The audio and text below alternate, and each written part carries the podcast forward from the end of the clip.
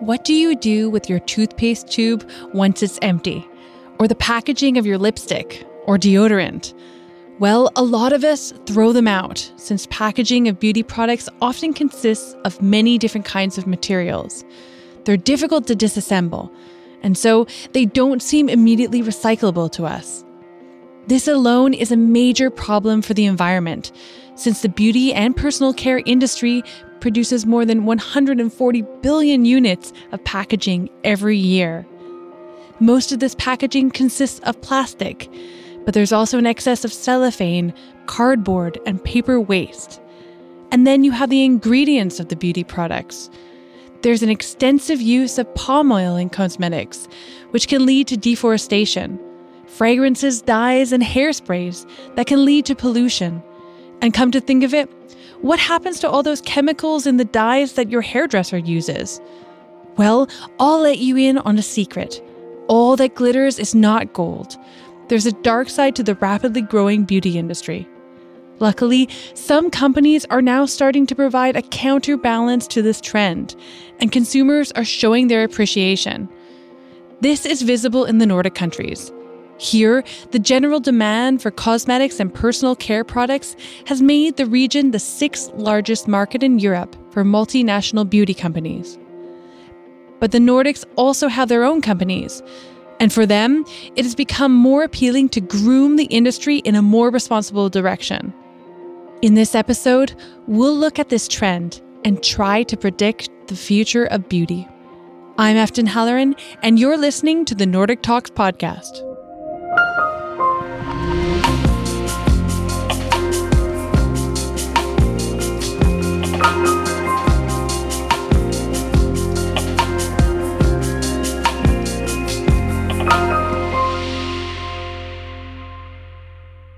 Over 12 years ago, we developed a system together with Stena Recycling because I thought that the chemicals being used in the salons, it, it can't be good to just throw it out in, in, the, in the wash bin. You know, it, it can't. This is Johan Hellström, owner of Bjorn Axen, a brand of hair care products from Sweden. Later, we'll meet two other people a top model who created his own organic brand, and a journalist covering the beauty industry for more than a decade. But back to the hair expert. So we decided that nothing should leave any of our salons paper, plastic, uh, perm lotions, chemicals, whatever, all the waste. And we've done that for 12 years. And then we didn't speak about it because I thought it, it, it's something that just feels good mm. that we're taking care of this. Then something changed. Johan Hellström is now the chairman of the Swedish National Association of Hairdressers. When I became the chairman, I realized that wait a minute, what am I doing? You know, I have a voice and I can actually make a change.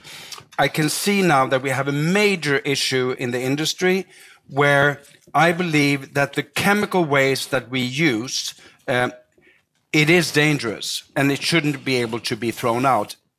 We'll get back to Johan and his solutions to the problems with chemicals from hairdressing salons. And we'll also hear his views on the beauty industry in general. Johan took part in a live Nordic Talk event about how to build a more sustainable future for the beauty industry.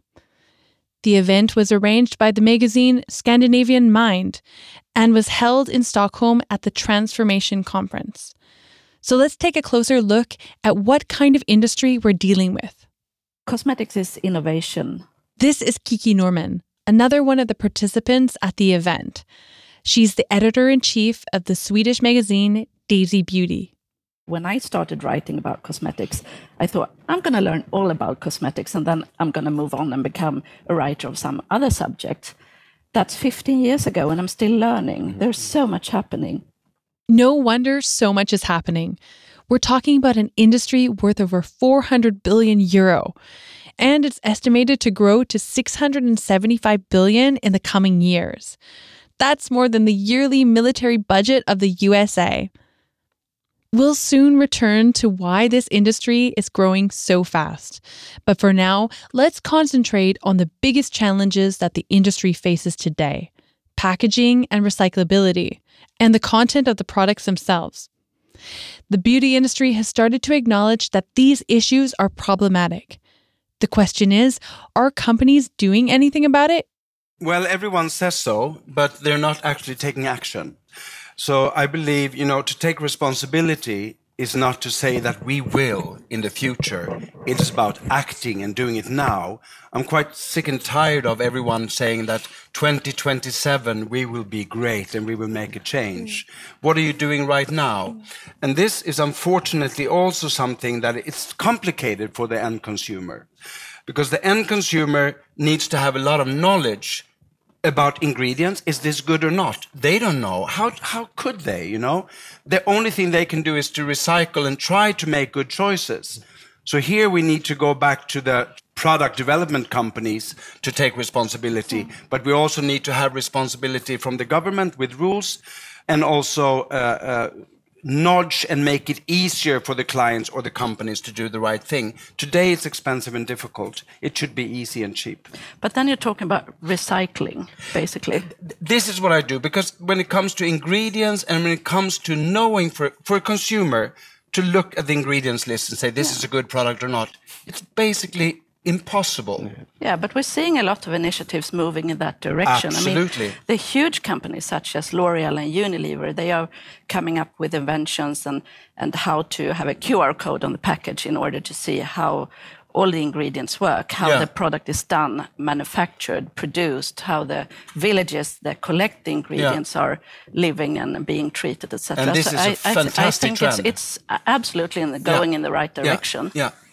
As Kiki says, change is happening.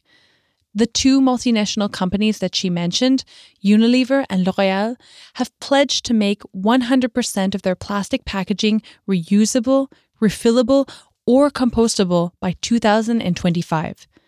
Another company, Procter & Gamble, says that 100% of its products' packaging will be recyclable or reusable by 2030. And you will find many newcomers on the market that are trying to do better. You'll find some who use glass packaging instead of plastic, or some who are changing the ingredients that they use in their products. One of them is a brand founded by the Swedish top model Roger Dubuis. All the products of his skincare line called Melion are chemical free, contain vegan and environmentally friendly ingredients, and have not been tested on animals. But Roger has learned that it's a tough market out there it's really hard i will say i Welcome. mean i know i know i know i know yeah hard, yes. i mean i know that things are hard it's not it's not that i like uh, mistreated the industry. It's it's more in the sense to create like sustainability and affordable yeah. product in a in a price range that also uh, that the consumer think is it's good. That's the hard part, and to do also something unique, to do uh, your own design, to think like in a 360 way, like and to have product that are sustainability. That's really hard, and I mean that's is something that's supposed to be easy not yeah. the other way around. You know what I mean? So it's really hard to tackle that and also the price range like when you when you want to create something that is really good sustainability good for the body and the ingredients and so on i mean then the price range going up really fast mm. so so it's not an easy way but i think it's it's good to speak about that topic so so the consumer also understand when you do for instance a bottle in glass uh, it's not an easy thing. Mm. Definitely not. I think what you're doing is amazing, uh, but it is you need so much knowledge today. You know that you have to nerd in on ingredients yeah. levels yeah. And, and have knowledge that you didn't have to yeah. have before when you create your own product. So so I believe you know reach out and ask for help when you need it, and and, and keep on keep on doing it. Yeah, right. Mm -hmm. You're a fighter. Yeah, yeah, yeah. You'll make this happen.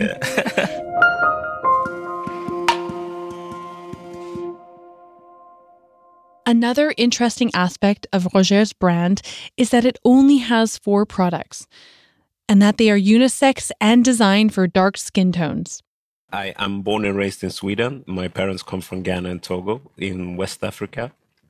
And uh, I think I connect those kind of three words with Melian, but also to try to implement and do my voice and and talk to the minority that actually is the majority in the world, and to create something something new that the world in the beauty industry haven't seen before, and and I think that angle is kind of interesting for the moment, and because of everything that's happening around the world, but also that the beauty industry has forgot a group of people that also should be involved and seen in the industry. Roger's initiative reflects the underlying tendency of positive growth in the beauty products market. The main reason is that the demand has exploded in parts of the world that were previously ignored by the industry. Populous countries like China and India have emerged as giant markets due to a growing population of young people and the emergence of a vast middle class. This has also made the beauty industry develop loads of new products adapted to these consumers. Rihanna and Kendo launched a brand called Fenty Beauty. They uh, started with 40 shades of foundation, and now it's the industry standard. You can't launch a foundation unless you have 40 shades. And before, maybe you got, I don't know, 10 or 12. So uh, I think the industry is moving in the right direction, but there's still a lot of work to be done. Mm. And I mean, right now in the US, the generation of people born in 2007 or later, it will be the first generation in the US where whites will be a minority. So there really is a huge demand for the products you're creating. Yeah. I guess it's a positive thing that more people around the world get to access personal care products, that more people have the possibility to improve their personal hygiene and look their best. But this enormous growth worldwide also means more problems with packaging and ingredients. And you can also add a rising carbon footprint for the production and transport of the goods to that list. So, what can different brands, retailers, and consumers do to speed up the pace of change in the industry? I think it is so important for me to know what position I'm in. If I understand and I have knowledge, I can uh, make a change when it comes to whom I'm buying ingredients from. Mm. And I can say no to ingredients that I know today is not good. Mm. Unfortunately, we have so much greenwashing that is incredible. And this is the hardest part for the end consumer. So I believe that this is a very important thing. I can change the factories if they don't do as I please because we produce so much. So we as a company can take that responsibility. Um, and I think for consumers, it is very difficult to read on an INCI list and see is this good or not. So I think they have to in the future find companies that they can trust mm. uh, and that they believe in and and this is what's going to make a change the more companies that that demand good ingredients and that that that actually stop to buy the bad stuff yeah. only the money will make the change for real and legislation. But we know that that takes a very long time. It's very complicated, but we need to get, you know, someone with a little bit more power to say, stop, this is now forbidden, you know? And we have a few of those ingredients coming, coming up soon. And then a lot of, of problems, uh, hair care companies, they will have a huge problem because these are ingredients that are in most hair care products and they're not good for the environment. And it's the same thing with consumers. They vote with their money. So if they don't buy something, then the companies will stop making it. So, exactly. So this is so, so, important. We need to be pushed from different yeah, angles, yeah. and everyone have to take their responsibility into to to push this change to go faster. Yeah. yeah. Johan wants more regulation, and he supports a recent proposal from civil society organizations for new rules for hairdressers all over Sweden it's a new law that you have to register all this uh, chemical waste and make sure that you register how you take care of it. And now we have the facts. So now we can start to, to you know, discuss with the government as well. They need to make it easier. All the communities around the country, they have their own rules. It's just like the corona pandemic. The government says that all the regions, you do it the way you want. It doesn't work. We need to have stronger leadership with strict rules this is how we do it, and now figure it out. So our brand promise is that we have to be kind to nature, kind to humans, but we, we cannot give up on function. And this is exactly the most important thing. And I think when, when we now can see the development in ingredients, in, in packaging, we're not 100%, we're not there yet, but we're getting there mm. faster. Uh, when we when we can make the function amazing and still you know be be environmentally friendly then we have a product that will sell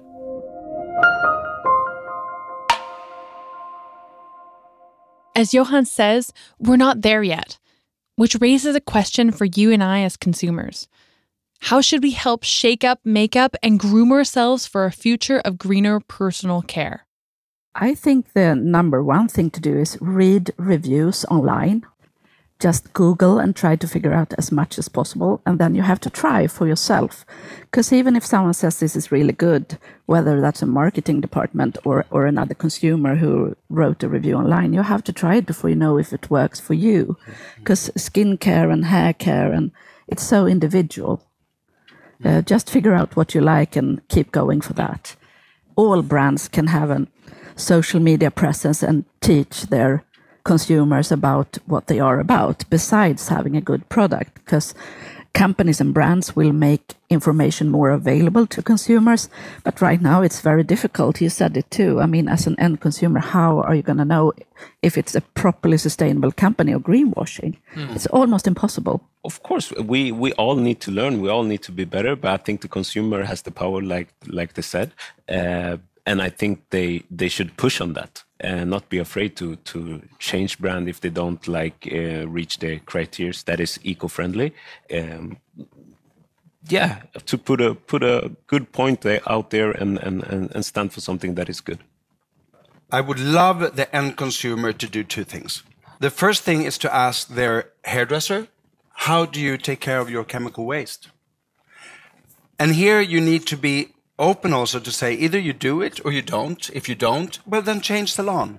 Here we have the money we'll talk. You will make a change. So the consumer has great power here. And the other thing is uh, recycle the way you yeah. do in the kitchen in your bathroom. Oh, then I want to add another one. Buy products without cellophane. Cellophane packaging is the worst. I mean, plastic waste, etc., uh, glass bottles, they can be good and or they can be not so good, but cellophane is undoubtedly just useless and bad for the environment. Stay away from that. Okay, so it might be a little difficult. And it may seem like one squirt of conditioner here and one dab of toothpaste there, but by slightly altering our daily routines, we can do our part. Another thing that I've noticed here in the Nordics is that more and more companies are improving their products. Whether we're talking about shampoo packaging made from renewable materials or facial creams made with fewer chemicals, there are many more options to choose from, and the competition is getting tougher. You no longer need to seek out a very specific store to find that niche sustainable brand that you're looking for. This is great. After all, it's about time that the beauty industry got a makeover, don't you think?